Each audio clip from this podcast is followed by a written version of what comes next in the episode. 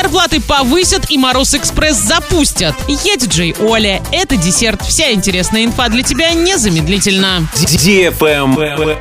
News. Восемь новых спецмашин для уборки улиц должны поступить в Орск. На это из областного бюджета потратили порядка 36 миллионов рублей. В город прибудут 4 трактора МТЗ с навесным оборудованием и две комбинированные дорожные машины, предназначенные для уборки дорог круглый год. Увеличение числа техники позволит своевременно расчищать и посыпать противогололедной смесью дороги и таким образом избегать образования накатов и колеи. Также прибудет два спецавтомобиля марки ГАЗ и КАМАЗ. Сейчас в МУП САТУ находится 21 единица спецтехники.